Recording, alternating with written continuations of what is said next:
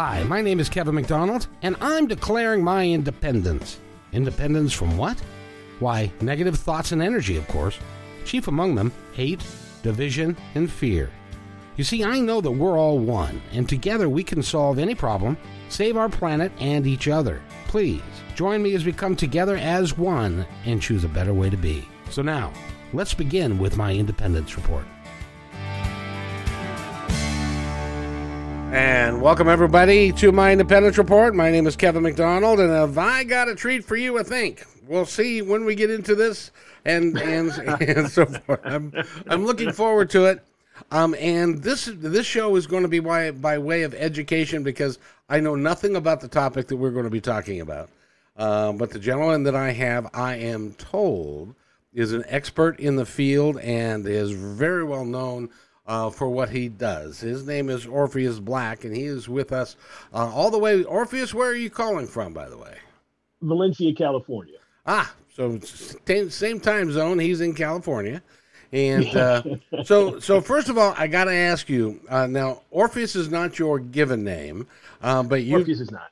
No, but you've you've chosen you've chosen that. Um, what is what led you to choosing Orpheus Black, and what is it that I, I feel like, you remember that old game show? It's like, what's my line?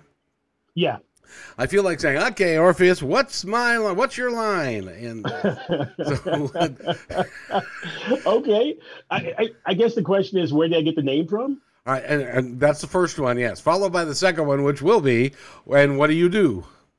Thank you. Um, I got the name Orpheus Black because uh, I used to be an entertainer. I was in rap music, and uh, I used to write under the pen name that I used to use back in the days. I'm not going to mention that name. But when I stopped and I gave it up, I started doing spoken word, and I needed a, a nom de plume to uh, write under. And I started with the name Orpheus. And then I made my way into the adult genre. And you have to have a last name, or there'll be fifty million people with your same name kind of biting your fame. And so one producer said, uh, what name do we put on the box? And I said, Orpheus. And they were like, you need a last name. And I'm like, I don't know what to use. And they said, all right, Black. And they just threw it out there. And that's how the name Orpheus Black got. And uh, I've had it over thirty years. You know, I've been I've been called Orpheus for over thirty years, and I'm only forty-five. So wow. for the better part of my, uh, I'm sorry, forty-six. So for the better part of my existence, I've been Orpheus. Wow. And you were an entertainer, and you were a uh, uh, rap artist. Uh, and yes. How have you morphed that into what you're doing now? You know, all of it is performative. And what you're doing is you're turning aspects of yourself up. So when you're doing rap music, what you're doing is you're turning up a specific aspect of who you are and depictions of the environment in which you exist in. When you move over into, say, adult entertainment, you're turning up the private parts of your life, who you are in the bedroom, who you are in intimate situations. You're turning it up, and you're talking about the environment, existing environment, and even creating spaces around you that help you be this person uh, or that person in that space. So for me, um, that's really all I'm doing. It's the same motif, just different aspects of my life and identity. And different aspects of, of who you who you are, and yeah, and, and stuff. So it's interesting. You you mentioned uh, the adult industry, and you've you've morphed into being in the adult adult industry. If you were to describe yourself in that genre, what would you, how would you describe yourself? Yeah, I was a uh, B D S M, kink, and fetish performer. So I'm the one that ties up the girls, spanks the girls, flogs the girls, fire, knives, anything that, that required a skill set. Uh, that you wouldn't want just your average performer to do, that's what I did on camera. So you want someone choked, you want someone uh, use erotic knife, you want somebody use erotic fire, you want someone heavily restrained, you want someone paddled. Uh, I do all those really high, crazy, crazy things because of the skill set I've developed over a period of time as a performer. Now, would you can kind of consider yourself a, um, um, a stuntman? Somebody that that's real gifted at what you do, so that you can do these things without uh, causing a, a permanent damage or pain? No, I would consider myself more of a performance artist. Okay. Um, you know, when I came into this, I came in as a professional right off the bat, meaning um, I didn't know that people did kink and fetish in their homes. I didn't know that they did this with their wives. Uh, I came into a club in Hollywood via a friend of mine and happened to walk in, and they were doing the craziest stuff. They were whipping women and and and spanking guys and cross-dressing and playing with sexuality in a performative space, on stage, under lights, in front of an audience. And I was dying to be in front of an audience again. I was dying to be on a stage. And I've always been a very sexual person. So it was like my dream to be able to combine my love for intimacy, intimate conversation, intimate interactions with a performative narrative, and combining those two. And over uh, the period of five years, uh, let's say, I was uh, mentored in how to do a lot of these things. And uh, because of that, that gave me an edge in uh, doing B D S M on camera uh, for kink dot com, Dungeon Corp, um, Playboy T V, uh, so on and so forth. So you've been so you've been really quite successful at doing what you're doing, and it, yeah, which is which is awesome. So you've been you've been on T V, you've been on uh, uh, made some, a bunch of movies, I'd imagine. Yeah, I've made a bunch of movies, and I've actually parlayed. You know, I walked away from the industry. Um, Maybe ten years ago, not eh, less than that, maybe five years ago, I walked away from the industry because it wasn't fulfilling anymore. You know what I mean? Like you, you go on television, you wind up doing the same shows, talking to the same people, doing the same thing. What I wanted to do was work with people who want to explore their sexuality in a way that was no longer conventional, that was not, let's say, um, they got stuck in a rut.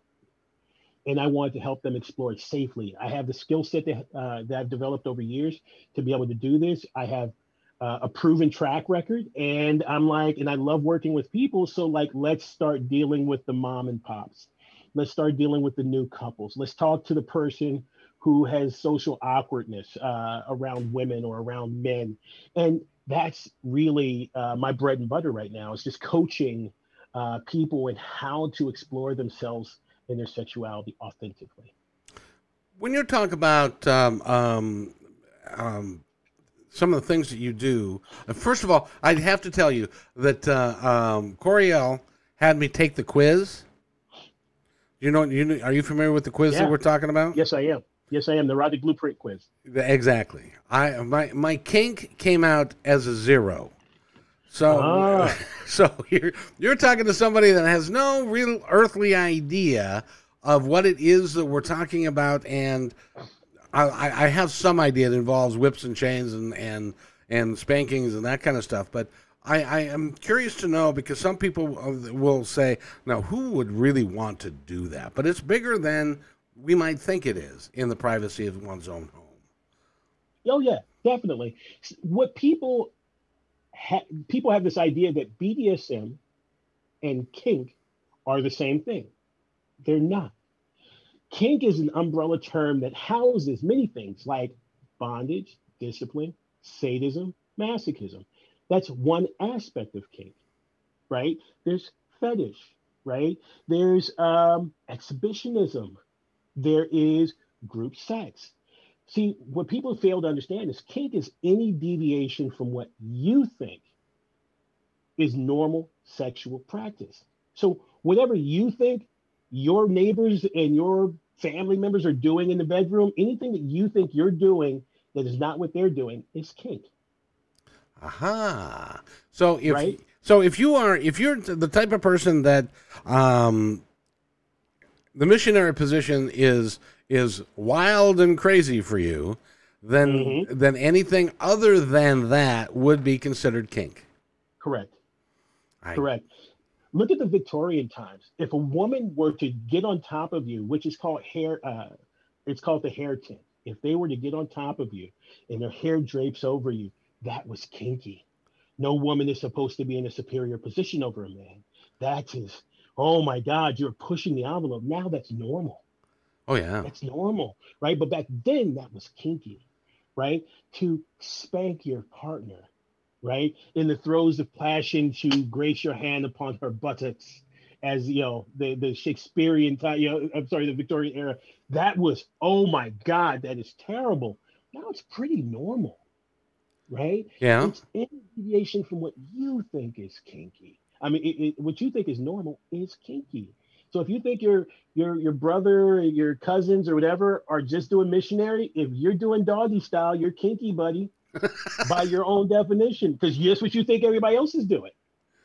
So now I would ask you, what do you do that's kinky? Are you are you asking me personally? I, I'm gonna I'm gonna ask you personally, but I'm asking your audience, and I'm asking you, oh, yeah. and I'm asking you know rhetorically. But if you like to chime in, and if you think about what you think is normal versus what you do that you don't think everybody does, you can start seeing that there is some things that you may think are kinky.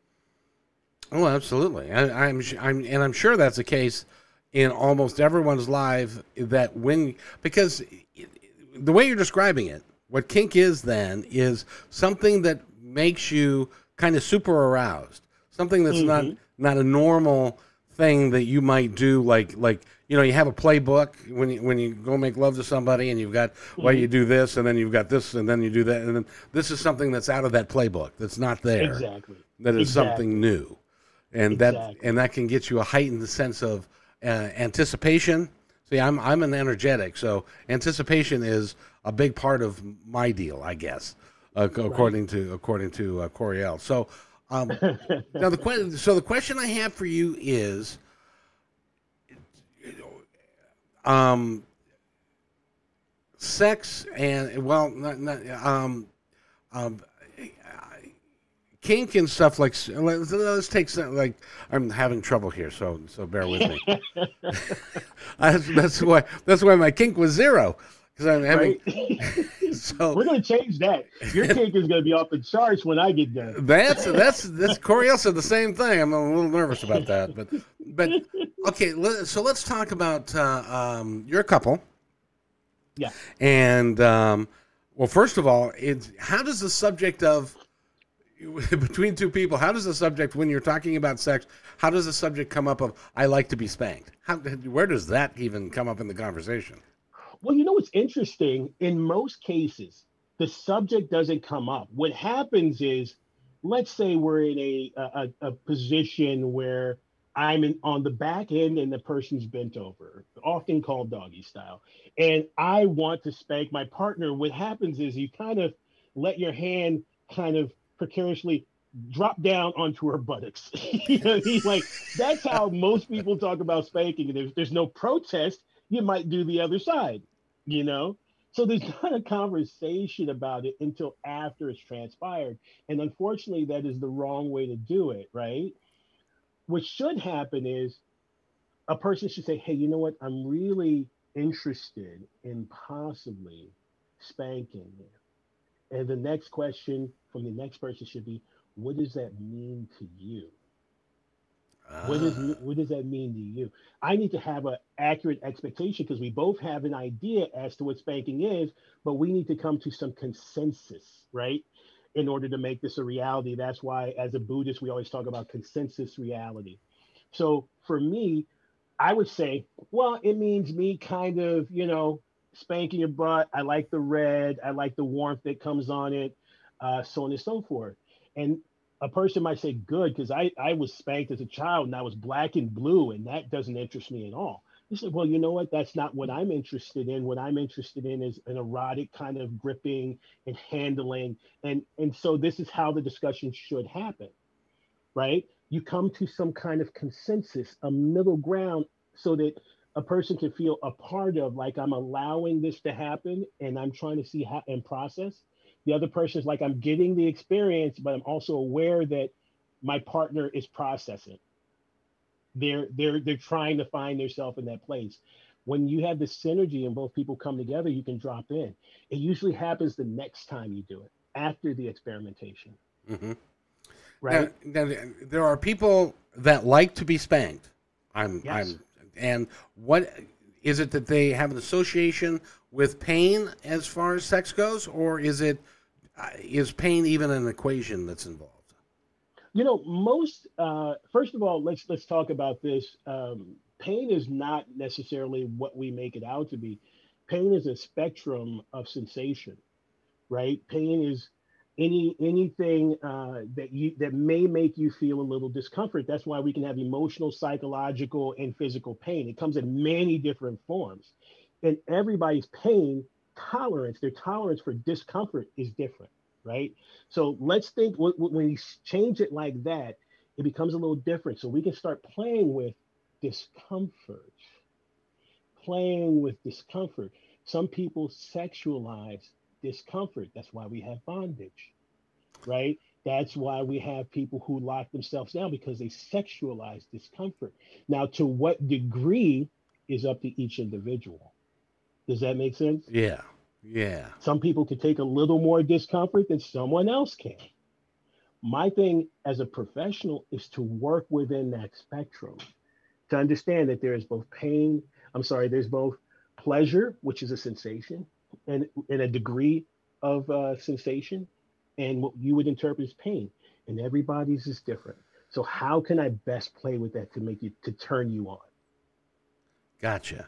Because everybody, when you're not talking about the the the um, threshold of experiences or the the physical experiences, that it can it can be one can be appear to be one thing, but it's actually another. Is that is that that is correct? That's correct. And think about, like, you know, uh, um, if you've ever put a a, pers- a partner in a, a really awkward sexual position, they like it, but they're uncomfortable. Maybe their knees are pushed back, you know, onto the bed, you know, by their ears. You know, I mean, their ankles are pushed back by their ears, and you're like getting in a place, and that's discomfort. That's uncomfortable, but they're still enjoying the situation. Yeah, people wouldn't say say that that's pain, but had it not been a sexual position, you wouldn't want to be in it. Right, right. But there's, I mean? there's a whole lot of stuff that's going on there at the at the same time that her her uh, uh, knees are by her ears. So exactly, because it, it provides a whole different uh, uh, dynamic of of how she's feeling, what you're doing, and and what parts are affected, and all that kind of thing. Exactly, and so spanking's the same thing, yeah. Right? There's a whole lot of stuff going on there. When I take my hand, and let's say it's not sexual, this is a preparatory. Let's say preparatory spanking. Uh, the person is bent over. There's usually a situation or circumstance that put them into that situation. They either wanted it or they were bad. There's a role play, maybe, you know, where we're doing some discipline. So the psychological's engaged. They bend over into the position. This has a hierarchy to it. This person is below me physically. And so now there's a little emotional thing about being in this position. Then there's the physical. I take my hand and I hit her butt. That vibration goes through the nerves. Uh, and actually hits the clitoral band, stimulating the clitoral band, right? So the clitoris is actually looks like a figure eight underneath, underneath that right. Little nub. And so the spanking, when done right, stimulates the clitoral band, stimulates the vaginal canals, stimulates the anal tract, right? And so you're doing this whole thing in an effort to stimulate, to, you know, to get this person active, activate their senses. So not only their mind, their emotions, but their body. So it's not as it would seem, because it no. is way different than that. It is, because what you see is sensationalism. Right. What we see, what we see uh, in kink dot com, what we see in, in hardcore porn is sensationalism. We're seeing masochism and sadism because it is sensational. It's like watching a car accident. When you see, you don't want to see people who do it every day because it's not the same thing. It's usually very sensual, very erotic. It's deeply connecting because two people are having an experience together, and psychologically we know that two people going through the same experience have a bonding around that experience. So it's much different than what you is portrayed on television or uh, on the internet, on Pornhub. Well, and really, and I want to talk to you a bit about that because you've been involved in the industry and you've been around people and and, uh, and in the porn industry and stuff. I'm assuming mm-hmm. that's that's correct. Yes. And correct. But the one question I wanted to ask you, I saw a, a bumper sticker the other day, and uh, I thought that's kind of interesting. It was uh, the bumper sticker said, um, "If you're gonna ride my ass, at least pull my hair." Um, now, I love that bumper sticker. so, so when, so when, when women want to have their hair pulled, what, what's psychological or what's going on there? Well, there's again, there's always multiple things at work. Often, what's happening is there's a control element. A person giving another person control. They, I want you to take control. I want you to physically handle me. I'm giving you permission to do this. And that is a very trusting exercise, one, right? Because I'm trusting you to, to, to restrain me using this thing. The other thing that's going on is the pull, the sensation on the scalp. Women have many, uh, much more uh, nerve cells uh, and nerve uh, endings in their hair. So when you touch it, it's very stimulating, very handling, very erotic, right? This is like getting it, if you've ever had gone to a, a person that had your hair washed, you know, that's, it's so much more stimulating uh, in that space. So when you do an erotic grab, when you're grabbing at the hair, it's not important to pull or yank. What it is, is to engage with the hair, to caress, to fondle, to hold tight, to put pressure, because all these nerves that are attached to their body, to their head, is also cascading across their face, lips, uh, across their throat, down their spine, the lower back, the pubis, uh, the, the bones, uh, uh, I'm sorry, the uh, pubic bone. They're all connected. And so doing that gives you a very, very, uh, a deep sense of their nervous system. So that can actually be a very deep uh, physical sexual experience by having your hair pulled. Correct. That is correct.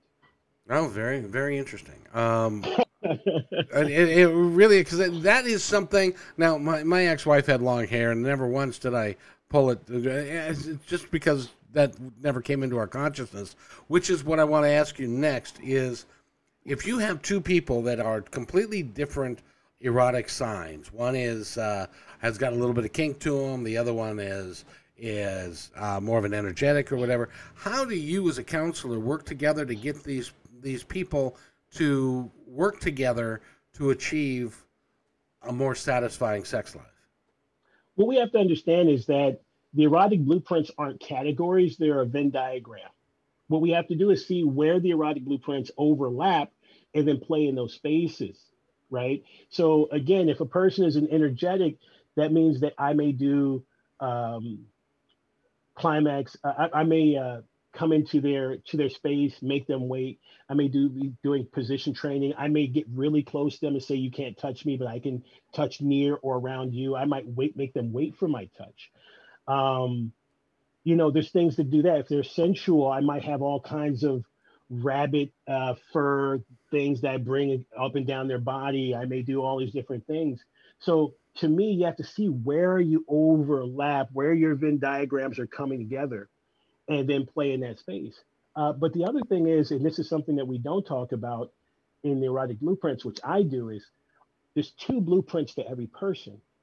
Because you have to say, am I uh, this blueprint giving or receiving?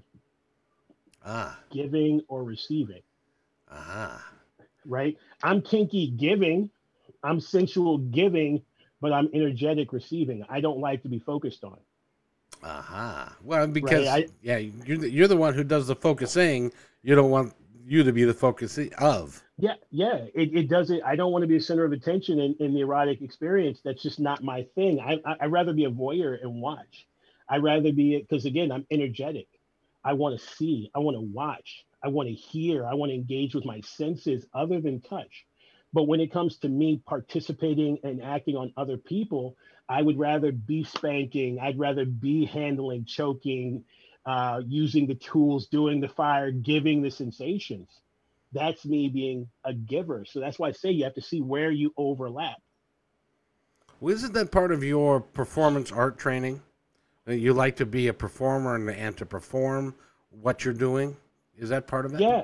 I, I think that's probably why I gravitated to it, because I like to be an audience participant or I like to be on stage. I don't like to be in the middle. You know what I mean? Yeah. I couldn't be both. I, I am either the person performing or the person watching. So uh, is that why, and I've heard this and I don't know whether it's true or not. You can help me uh, uh, tell me if it's true or not, but very, very, very powerful men have a tendency to want to be dominated in the bedroom. Correct. So that is correct. That is correct. But it, powerful men and powerful women.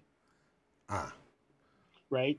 Um, now, we have to remember, too, that dominance and submission does not really... It, it's not the same thing as the physical sexuality. It's not, it's not the sex. It's not the spanking. It's not this. People can be in a dominant, submissive relationship and never actually do anything physically kinky, right? Really what it's about is a person saying, I go to work every day and I'm in charge of other people's lives. I, I make big decisions. I'm powerful. I tell people what to do all day. I don't want to come home and have to do the same thing.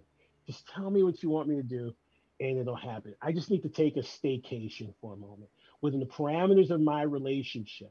And it's mostly, and I gotta be honest, it's mostly female body, and I'm gonna use the word woman, women who are really in power, who go out there and they do their thing and they come home and they just wanna, hey, let me cook dinner, sit at your feet, you know, let me, I'm gonna give my body to you. I'm just gonna feel, I'm just gonna lay back and just feel what, what happens.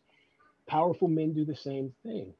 I come, I just want to come in and just want to lay back. I just want to feel, I just want to be used, held, whatever you want to do to me. Just let me let that happen. I just want to let that happen because I can't just let things happen in my everyday life.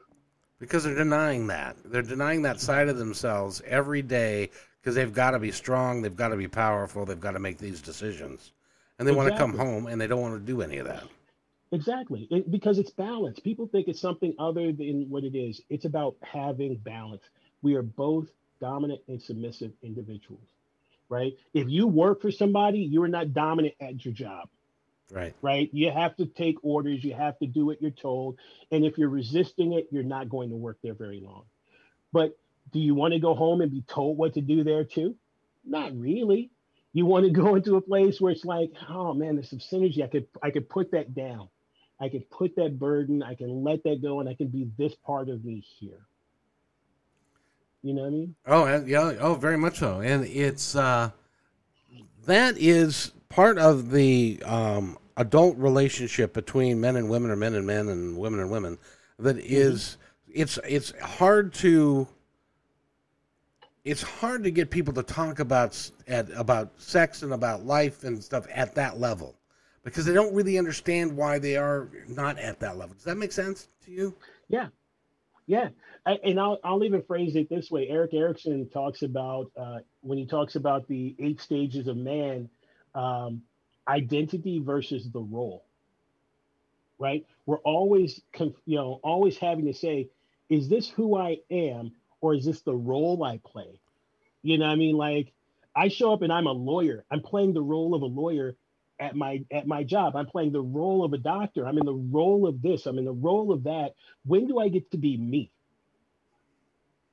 How yep. do I separate that? That's when you when you start thinking I'm a lawyer. No, you play the role of a lawyer. You're in the role of a doctor. It's not you. It's not you. That's your role. If you if you were a psychologist and, a, and an actor came in and say I can't get out get my head out of this character. I'm always this character. You'd be like you're having some identity issues, right? Because there's a big difference between your authentic identity and the role you play. And sometimes we lose ourselves. Being able to know when you're in charge, when you're in the position of dominance, and when you're in a position of su- submission is one of the first steps of being able to really separate those identities versus role. How do you know that that's what you need to do, or you don't need to do anything, but how do you know that that would be an exciting thing to choose to do?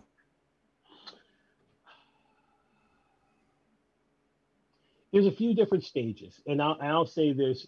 Most of the clients that I get are women who um, have either had children and they're in the later stages of that, or their children have already left.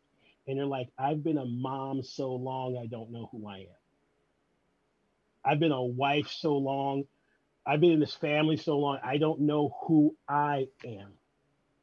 And they're questioning, how do I separate what was the role and what was me, and how do I use that to become a more authentic version of myself? That's one of the first stages. It's one of the biggest areas that we see. This is where we start talking about men in midlife crisis. right? Exactly. We want to start identifying the guy buys the Porsche, you know, stereotypical Porsche, right? Really, it's not the it's not the car. It's identifying with a lifestyle, right? It's trying to identify with this fun, fast, young, free lifestyle, because I've been playing the role of father, husband, so on and so forth, so long, I don't know who I am. And this is a quick, easy way for me to identify with something else, but it's still a role. Exactly. You need to find out who you are. You know what I mean? Who are you? Well, and, and the biggest, well, a lot of my friends have, have obviously gone through that. And their biggest thing is, okay, I've done this, I've done this, I've done this. I'm now forty, forty-two, forty-four. Is this all there is? Is this mm-hmm. what I'm going to look forward to to the rest of my life? And then I'm going to retire, then I'm going to die, and then and then this is it? Is this all I get? And that's that's when they start going off to other stuff. And this is where this is where I get my bread and butter, because I work with these people and help them to understand who I have to help people understand who they were, so that they can be better versions of who they want to become. That's cool. You know what I mean? That's really what we're talking about. And that helps you show up in the boardroom, in the bedroom. It helps you show up for your kids. It helps you show up for your family, right? They want to see you be you and be happy with it, right? Not play a, play a version of you. They want to see you show up. They want you to be authentic. They want to, to know it's real. Because once you know that, when the person says they love you, they know it's real. When they say you care about you, they know it's real, because they know you're real. That is really cool. You know, when I when we got into this, by the way, I need to mention this. Orpheus Black is my guest today, and if somebody wants to get a hold of you, because what mm-hmm. you're talking about is not sex.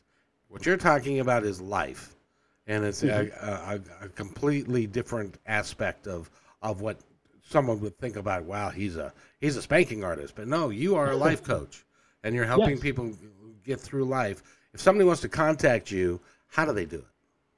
They go to orpheus black dot com, and you can uh, send me an email, or you can hit me on any social media. Uh, Facebook is a great one, Facebook Messenger. Uh, you can go to Instagram.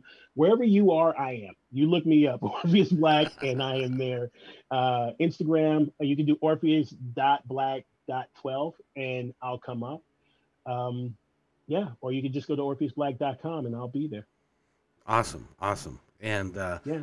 So a couple, th- a couple things I wanted to ask you about. Sure. That I've always been curious about, and that that's the porn industry and and the people that are in the porn industry. And is it as dysfunctional as some people would have us believe it is, or is it way different than we can imagine? I think if you knew how ordinary all the people were, you wouldn't be interested. you know, you know, because because when you the people that you show uh, have to have something that's uh, entertaining, and dysfunction is just a really big part of entertainment. And so, but I know people who are A V N Hall of Famers who, you know, they're they're walking around in footy pajamas. You know what I mean? And you know, have the same kind of sexual issues and problems that everybody else has, because they're fucking on camera, excuse my language, uh, having sex on camera and having sex in your bedroom are two different things. You know, operating uh, emotionally connected is different from operating emotionally disconnected, you know? So it's really actually a pretty normal thing. And you have bad businessmen, you have good businessmen. You have good people, uh, co-workers, you have bad co-workers. You know, the industry chooses to focus on the negative because that's what attracts business. That's what, we don't care about normal. We want to see abnormal. I have to, I have, I have to ask you a question that I've always wanted to ask somebody that was sure. aware of what the answer would be. And that is, you know, um, for a guy, having sexual arousal and, uh, and and and getting it up, and, and it requires a certain amount of desire for the other person. What what if you're cast with somebody that ultimately, for whatever reason, you don't have a desire, and you still have to perform?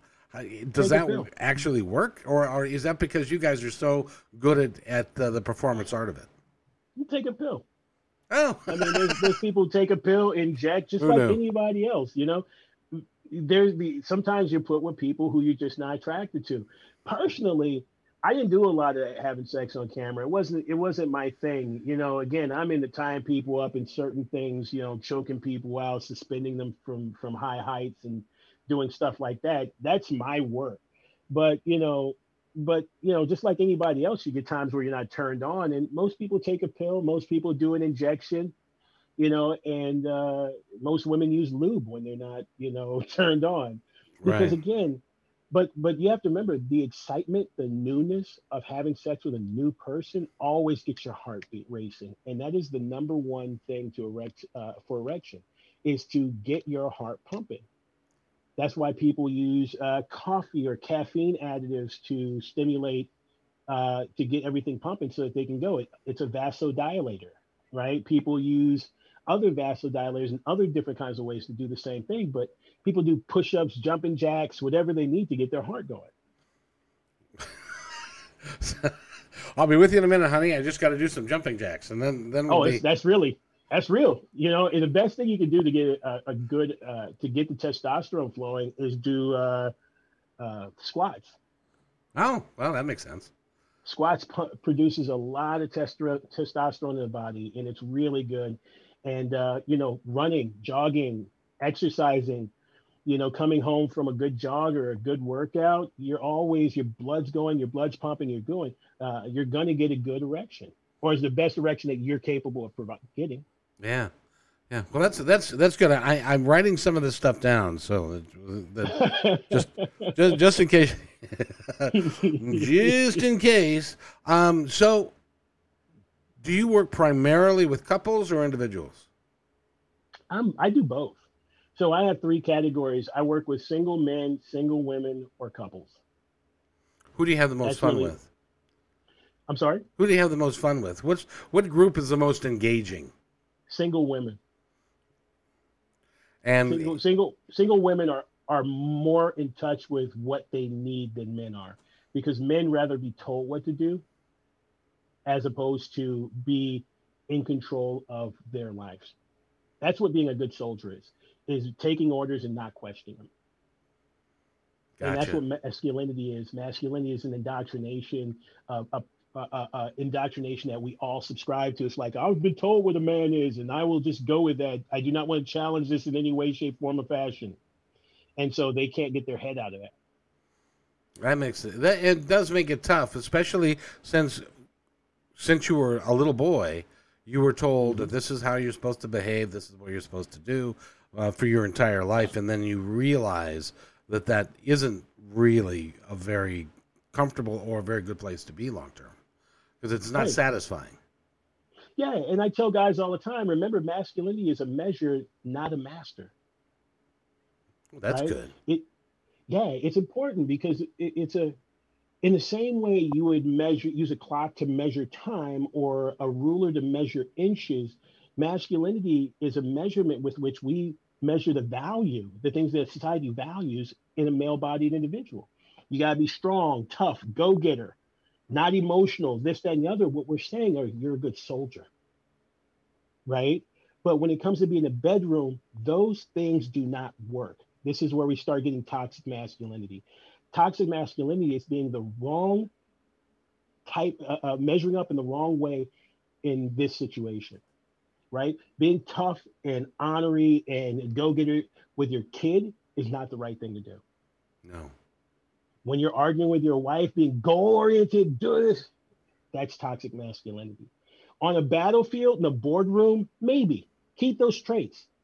In the gym, on a football field, great. You bring those things into your relationship, it's going to ruin it. So now how do we, you, you know how to perform masculinity in those settings. How do you perform this other version of masculinity in these other sessions, in these other settings? That's what I help men understand. That's got to be a very enriching work for you. It is. Because it is. You're, it's you're challenging. Yeah, you're really helping people learn how to be more understanding, more giving, more, and and, and really leading a better life, a more complete life. Yeah, yeah, definitely. Most people are screwed off most of their life because they've listened to what society says that you're supposed to do. I'll give you a perfect example. You, you're probably old enough to remember uh, the movies where they all had makeout point. Oh, sure. You took a girl, got would pick her up, you had dinner, you went up to makeout point. Hell, I was old enough to do that. Right. You see what I'm saying? But you know what they don't tell you? Is now that you've driven this woman to this secluded, remote spot, if she says no, she's going to have to walk home in heels down a road that doesn't have this. So, of course, she says yes, because she's caught between a rock and a hard place, right? But we've been sold that that's what you were supposed to do. That's what the cool kids did. But we didn't think about the pressure that's placed on a woman in that scenario. Like, you know, if you drove up to the Hollywood sign and she said no and you said get out, she's going to risk her life trying to walk home. There was no Uber back then, right?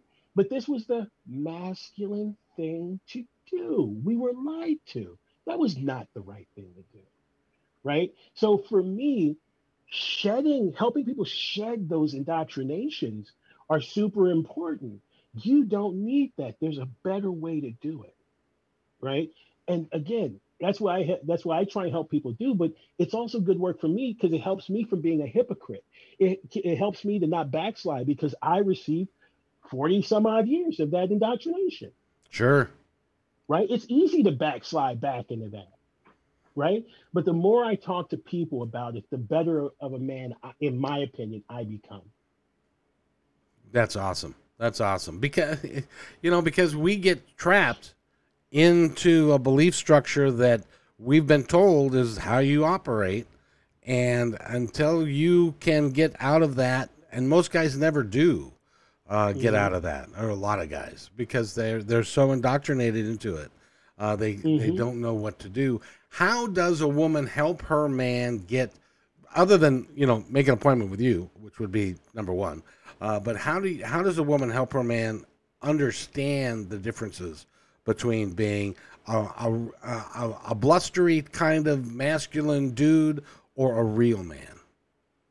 You know what? This is a great question. I actually have a, a book that I'm working on called Fighting for Love, where I use boxing uh, and, and M M A analogies for relationships, because it's very difficult to get a man to read a, a relationship book. And the first thing, the first thing is, is agree on the rules of combat. Right? And you'll notice that a lot of times the the uh, they're analogous to a relationship. No hitting below the belt, right? You know what that means. If we're having a conversation, don't go, and that's why you're a mama's boy. It's like, oh, no, ah! You know what I mean? You know what I mean? Oh, yeah? Yeah, well, well, yeah, well. Yeah, right? So so we agree. No hitting below the belt. We all know what's off limits. Let's make, let's keep this clean. Right? Let's make sure that when we're agreeing that there's going to be an exchange, I say, you say, I say, you say. There's going to be a back and forth. There's going to be a back and forth. This is not going to be a one-directional pummeling where you're going, and another thing, and another thing. You know what? And another. And then you wind up for the big, ah, uh, you know, you know what I mean? Oh, yeah. No bringing other people in. This is me and you. This is not me, you, and now you bring in Debbie, your friend from work, who wants to jump on me too. You know what I mean? There's no co-opting your shrink into, you know, believing you, and now you guys are jumping on me. No, this is me and you having an exchange in this moment, right? So agreeing on the, and these rules can be whatever you agree upon, right? Create the rules of engagement. That's the first thing you want to do. Okay. How do you keep people on track and listening? Because it's been my experience that a lot of times when you're having this back and forth, mm-hmm. after you're done speaking, you're not listening to what they're saying. You're thinking about what other gem that you can throw at them next. How do you get people to sit down, relax, and listen? Well, first of all, I think that when you, especially when you're in a good place, I, I always say create the rules when you guys are happy and healthy. Make make sure you guys had a great afternoon or a great evening, and later on you sit down, you're going to have this conversation. You're going to say, you know, before we move in together, before we get married, or before we get engaged, I want to sit down and really go over the rules with you of how we're going to argue if we're going to have an argument. I can guarantee you, when you do argue and say, we're going to have this argument by the rules, both of you are going to pay attention because you want to make sure that the other person's abiding by the rules. It's like, ah, you're not listening. I can see you're not listening. You know what I mean? Or you're cutting me off, right? And so it's not about the goal as much as it is in the beginning about trying to operate within the framework, right? Because you need, if you really want to have that gotcha, it's like, oh, you didn't, you didn't, you didn't listen that time. You didn't listen that time. Or I'll say, repeat it back to me. Repeat back to me what you heard. Not what I said, but what you heard. That's important. Right? That's important because I, I don't need you to say it verbatim, but I really need to know that everything that you give, every bit of information is subject to interpretation and variation, right? So I need to hear what you heard. Say it back to me. And that'll let me know if you're listening and also your frame of mind in this moment. Well, that was a re- that's a really good little, you know, you've got a bunch of diamond nuggets that you're just throwing out there this afternoon, which I, I think is just just friggin' wonderful because because everybody can go, yeah, yeah, you're right, that's it. Hey, I hadn't thought of that. That would, that would be something that would potentially could save my marriage. Exactly. And, you know, if I, I'm going to give you one last, you know, you and your audience, one last thing is understand that everyone is territorial. So if you want to go into what that person feels is their man cave, their office, their space, their kitchen, and you start crapping there, they're going to defend their space and not have a conversation with you. While it sounds like it's about the conversation, it's really about the disrespect that they feel that you came into their space and had this conversation.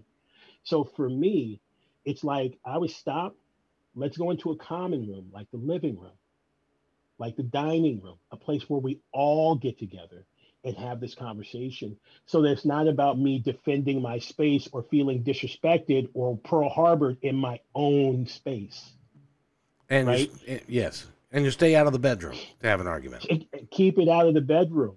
Keep it out of the bedroom. I'd rather go outside and have the conversation than go into my bedroom and, and put that negative energy in that space. Oh, absolutely. And, and if you're going to have that conversation like I did, which was the last conversation, meaningful one I had with my ex-wife. I took mm-hmm. her out to breakfast at a restaurant. Mm-hmm. That's always a cheap shot.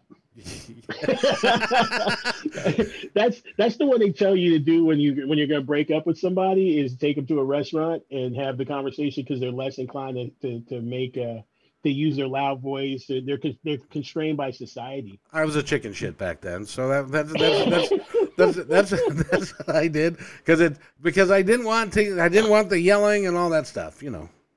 Yeah, you know what? But again, using societal pressure means that you don't have power in this uh, power in the relationship. So you're relying on social norms right. and societal pressures to keep them in control. When the really the constraints, our agreement should be the thing that constrains them from doing what it is that they do.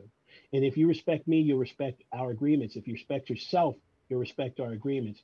If you're disrespecting it, then there's something, either you don't respect me or you don't respect yourself. And I don't want to be with a person like that. Exactly. Exactly. Orpheus, now, uh, do you work with people over the phone or do they have yes, to come? Yes, I do. Okay, good. So no, uh, I do Zoom calls and uh, and, and uh, regular phone calls. Which is, which is awesome. Orpheus Black has been our guest. Go and go to go to Facebook, go to Instagram, all those all the social media places, and you can find him there. Um, do, now, do you still write rap music at all and do that stuff? No, I don't. I wrote a book, uh, which people can go on Amazon, and it's uh, called The Enzo by Orpheus Black. It's a philosophy of submission, and it's viewing submission as a lifestyle choice as opposed to a sexual practice. And it's it's called what again? The Enzo, T H E, next word, E N S O, The Enzo. And that's by Orpheus Black, and you can... That is correct. You can go there and get that. Do you still just have music kicking around someplace if somebody wants to find no, that? No, not anymore. Not anymore. I, I let that go to become a father and, and to, to marry my beautiful wife because being in the studio wasn't making me enough money to have a family, so I left that. You know, and that truly sucks. That, but you're still you're following your passion now, which is yes. which is really cool to see. Yeah, music or sexuality both connect with people on a primal level. So I'm still connecting with people in this way. Which is which is great. And before we go, there anything else you'd like to tell our audience, or any any more uh, nuggets of diamonds that you've got? Yeah, um, you know, if I could give you one bit of advice, don't be afraid to question who you are and who you want to be. The the the really important part is to have an examined life, as Socrates said. And when we stop examining them, we're feigning ignorance for societal normal, uh, normal practices. And I don't want to be a normal person in society. I want to be me. And you are you. You're, you're and you're helping people all the time. I think I think it's obvious. Make sure you yeah. tell Coryell. I, I'm I'm just thoroughly impressed. I'm glad that uh, we had this conversation.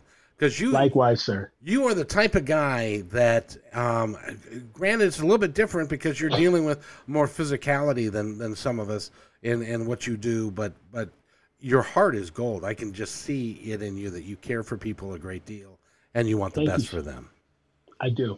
I do. I want to change the world one relationship at a time. If you can do that, you can start with mine, but you'd have to go back fifteen years. So that won't, that won't work. Again, yeah. People, you know, people should, you know, I'm just going to say this. In, in, you know, in most of the world, uh, you pay your doctor every month, not when you get sick, right? They, you, if you don't pay them when you're sick, same thing should be here. People go to psychiatrists and, and therapists and get coaches after they already have a problem. Now you should be going to them on a regular basis as maintenance. You know, and keeping that together and making sure that your relationship stays healthy, not that you can make it healthy. Right, right. No, I, I agree with you one hundred percent. If you can get somebody now, okay, you got me going. Just before we go, I sure. would I would love for you to tell me how you would have gotten her, meaning my ex, to mm-hmm. go to couples counseling. She absolutely refused. We don't need that. We're all right. We got, well, we proved that we did need that, but we went, but she wasn't willing to go. How would you suggest someone in our audience who's got that similar problem, and not a lot of us do, uh, how to get the, their partner involved enough to want to go? Honestly, you have to ask yourself a very tough question, and most people don't want to know the answer to the question. The question is, Is it that you're refusing to go to couples counseling, or are you refusing to make this relationship work? Oh, yeah. That's, you know, that's really what it's about. And and you're right. and you're right. I didn't want to know the answer to that because, you know, you got a couple of kids, got a house, got the stuff. It would be a real big pain in the butt to have to go get divorced and all this kind of stuff. So we just kind of let it go until it ended. Um, okay. But if so, do we need a coach or a lawyer? That's really that's really where we're going. Do we need a coach or do we need an arbitrator? That's what are we talking about? You know what I'm saying? Yeah, yeah. Well, thank you so much, Orpheus. You've been, you've been awesome being here on the show, and uh, look forward to doing this again. I I hope you enjoyed yeah. it. Please have me back on. You're, you're a wonderful host. I've been interviewed by some of the best, and you're definitely up there. I really enjoyed this, and I hope that you'll have me back so we can do it again. I, I've got more to discuss with you than than I – well, I got to write it down so I don't forget it because I get tongue-tied and stuff when we're talking. But, but you know, you're, you're living a life that is um, – that's how the life that you want to live, and I, I think that's mm-hmm. just wonderful. And you can help people also do the same thing. Yes, definitely. And definitely. That's, I hope, and I hope to hear more from you, more from your audience. And uh, I look forward to, if you get calls or questions from people who want to have them answered on air, I'd love to come back and answer any questions that maybe people post uh, post to you. And like, we can go through your audience questions. I'll, I'll offer that, you know, and just answer them live on air. That would be, that would be great fun. That would be great I fun. And, and we can do some, some of these live Uh, absolutely live and take calls and stuff. So when we when, when we get that going, then the, yes, I'll for sure have you back because you you're a wonderful you're a wonderful counselor, and it goes you. far beyond the physical nature of it.